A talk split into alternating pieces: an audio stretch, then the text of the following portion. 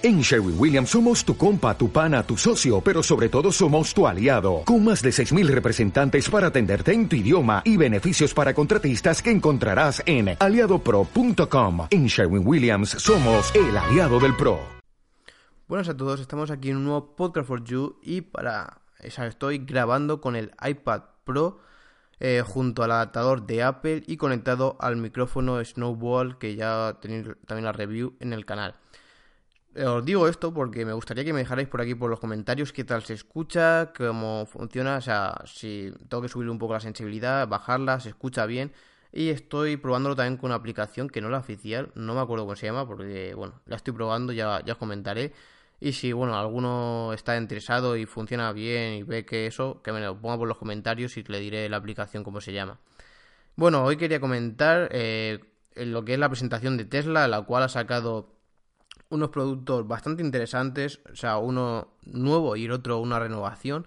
Y bueno, vamos a empezar con el primero, que es el Tesla Roadster, que bueno, ya sabéis que hubo una primera versión, creo que es el de los primeros coches que sacó Tesla, y creo que fue una colaboración junto a Mercedes, eh, en la cual, pues bueno, pues Mercedes eh, le dejaba algunas piezas, etcétera, y, y Tesla creo que le proporcionaba las baterías para el, un coche eléctrico que sacó Mercedes en, sobre esa época, que ahora no me acuerdo qué modelo era. Y bueno, eh, ¿qué trae este nuevo eh, Tesla Roadster? Pues bueno, la verdad es que es una bestialidad el coche, lo que es el diseño es impecable, a mí realmente me encanta. Y después las prestaciones son realmente bestiales. Tenemos un cero a cien en tan solo uno coma nueve segundos. Estamos partiendo de que el Tesla Model S P cien D, creo que a día de hoy era el, el coche con mayor aceleración del mundo, y eh, creo que está en unos dos coma tres segundos, mientras que en este tenemos uno coma nueve segundos, bajando esa eh, pedazo de cifra. Y encima también tenemos mil kilómetros de autonomía, prácticamente el doble de lo que tenemos en el Model S y Model X del día de hoy. Bueno, se le ve que es un coche muy, pero que muy deportivo, y en el cual pues parece que, bueno, o sea, también es descapotable y parece que es un biplaza, pero no, han dicho que son cuatro plazas, también habrá que ver las plazas traseras qué tal están, o sea, si son cómodas, si no son cómodas, y cómo lo ha llegado a, a diseñar Tesla, pero bueno, en realidad es, es espectacular este nuevo coche. Eh, será lanzado seguramente en dos mil veinte, aunque esto hay que ponerlo entre comillas, ya hemos visto lo que ha pasado con el Tesla Model tres, que también supuestamente estaba lanzado para este año. Y bueno, pues hemos visto que no, que las fábricas de Tesla a día de hoy pues no llegan a llegar a abastecer toda la demanda que están teniendo.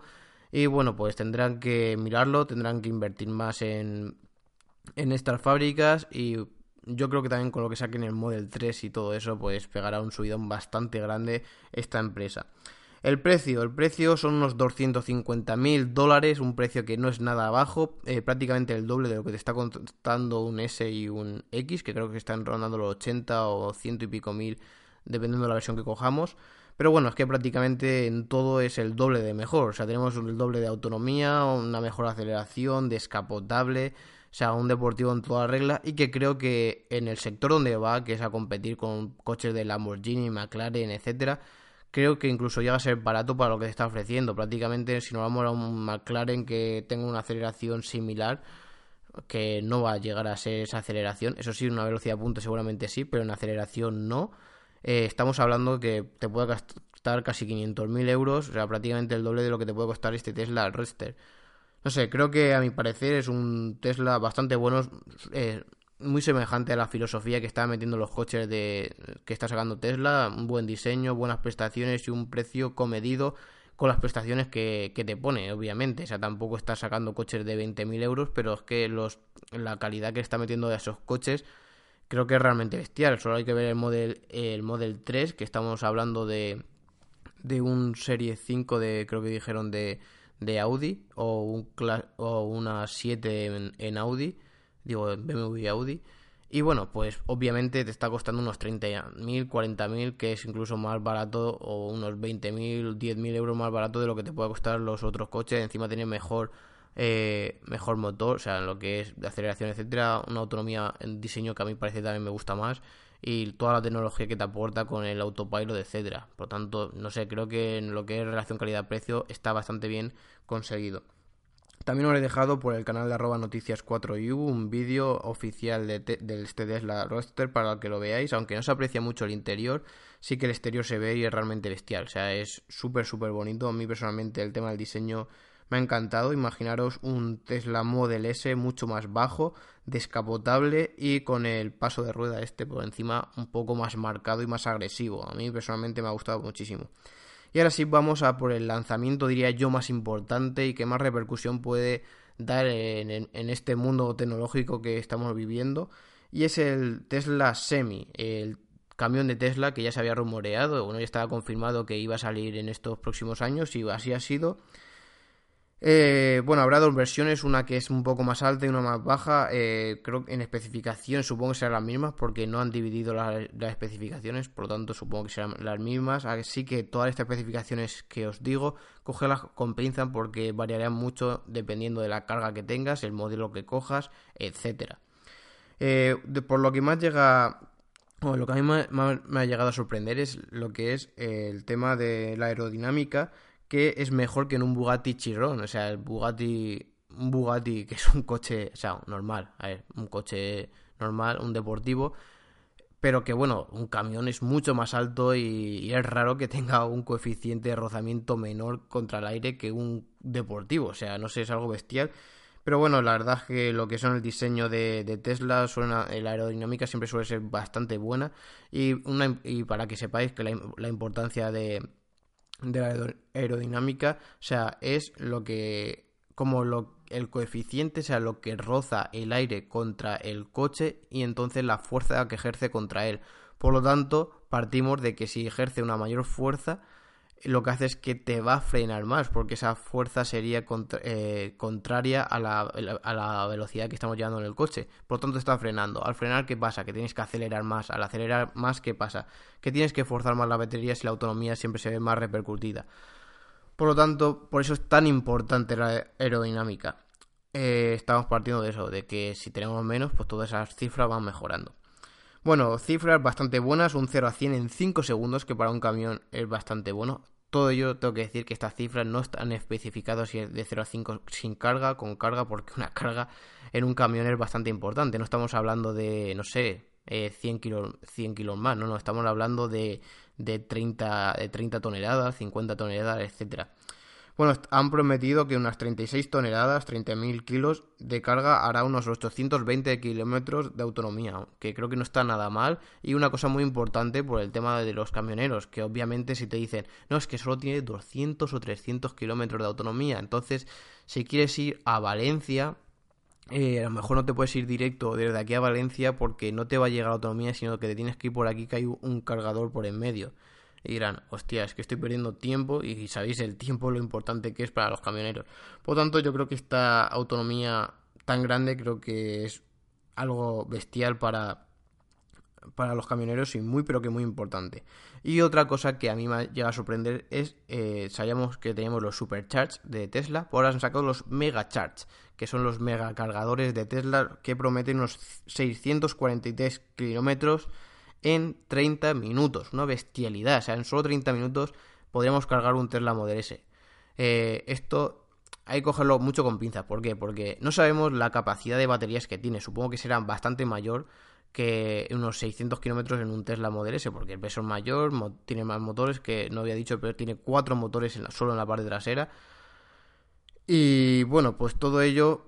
Eh, hay que tenerlo en cuenta porque las cifras pues pueden ser o dejar de ser más o menos interesantes dependiendo de esas cosas. Aún así, creo que aún, sin, sin carga poder recargar seiscientos cuarenta y tres kilómetros es muy interesante. No han dicho tampoco de si estará incluida, supongo que no, porque para los camioneros que, que lo que van a hacer es kilómetros, kilómetros, kilómetros, supongo que no estará incluido la carga gratuita, pero no sé, ya eso no, tampoco lo han espe- especificado.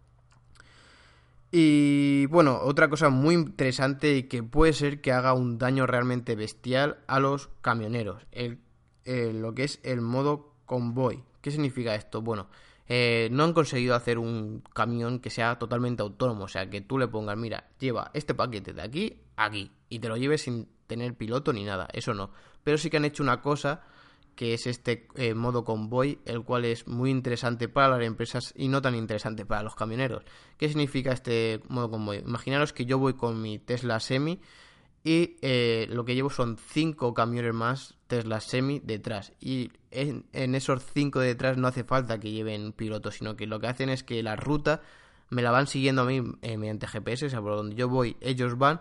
Y lo que sí que con todos los sensores que tiene, etcétera, lo que hacen es relacionarse con, relacionarse con el exterior, tanto semáforos, coches, velocidades, etcétera.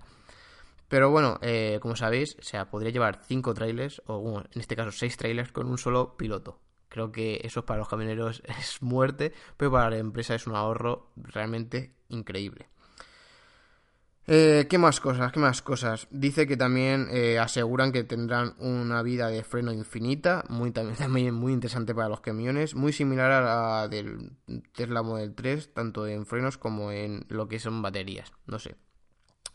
Eh, han ofrecido también un, una foto del interior que también es muy interesante. ¿Por qué? Porque tenemos un volante justo en el centro, no en un lateral, en izquierda o derecha. Esto también... Eh, en lo que es el nivel de fabricación va a ser bastante mejor, porque estamos hablando de que no tienen que hacer una versión con volante de izquierda para aquí, por ejemplo, para España, y otra a la derecha para Inglaterra, sino que con una en el centro podría servir para ambos países, y entonces la fabricación sería solo de un modelo, no sería, bueno, de calcular cuántos eh, camioneros hay en este país, cuándo en esto y el porcentaje de que me compren. No, sería un estudio el cual te lo quitarías y un ahorro económico bastante grande. Y bueno, ¿qué tiene? Porque como sabéis, si os ponéis en el centro, los retrovisores se ven muchísimo menos, obviamente. Por lo tanto, tenemos dos pantallas al lado del eh, volante. O sea, una pantalla muy parecida, creo que son las mismas del Model tres. Estas que son en horizontal y bastante grandes. Una izquierda y otra derecha. Y bueno, en una tercera parte, diría yo, de estas pantallas se ven lo que es el retrovisor. O sea, tendrá una especie de cámaras en las puertas, en la cual te, hace, te enfocan como si fueran los retrovisores. Y aquí en la pantalla lo estás viendo en tiempo real. Más o menos lo que están utilizando para hacer eh, los coches, las cámaras que tienen en la parte trasera para aparcar. Pues imaginaros lo mismo en los retrovisores y en tiempo real lo estás viendo. Eh, está bastante bien. Y encima eh, esas dos pantallas te ponen pues lo que es el tema de velocidades, autonomía, eh, navegador. Y creo que también pues, puedes ir hablando con lo que es eh, lo, los otros camiones que vienen por detrás tuya y los que están funcionando en modo cowboy. Y bueno, si estáis escuchando aquí el teléfono es algo normal. Eh, precios, precios eh, rondarán, dice que los doscientos mil euros el camión, que creo que tampoco está nada mal, aunque estos son rumores porque no han dado cifras oficiales. Eh, ¿Cuándo se lanzará? Parece que estará para dos mil diecinueve, pero como he dicho, todo está en el cogerlo con pinzas, porque el Tesla Model tres, ya he dicho lo que ha pasado, y no sabemos hasta qué punto y qué demanda tendrá, el precio, etcétera. Todo ello creo que será muy interesante, en plan el precio sobre todo, y la, o sea, la rentabilidad que le saquen. Si tiene un precio comedido respecto a la competencia y lo que te puedas ahorrar, si te incluye encima eh, los cargadores, etcétera, pues hasta qué punto le puede ser interesante la compra de este camión a una empresa. Y bueno, con esto ya termino este podcast con los nuevos lanzamientos por parte de Tesla, con estos dos, el Tesla Roadster y el Tesla Semi. Dejadme por aquí por los comentarios qué os ha parecido estos dos coches, cómo veis el futuro de los coches eléctricos y sobre todo también, como estaba diciendo, eh, cómo se oye este podcast junto al iPad Pro y este eh, Blue Snowball.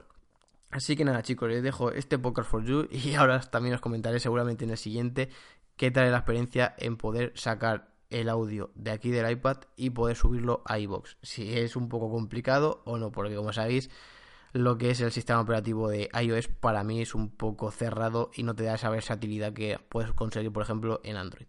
Así que nada, chicos, ya os contaré mi experiencia subiendo este audio a iVoox y si es fácil o no es fácil. Así que nada, chicos, espero que os haya gustado y nos escuchamos en un próximo podcast for you. Adiós.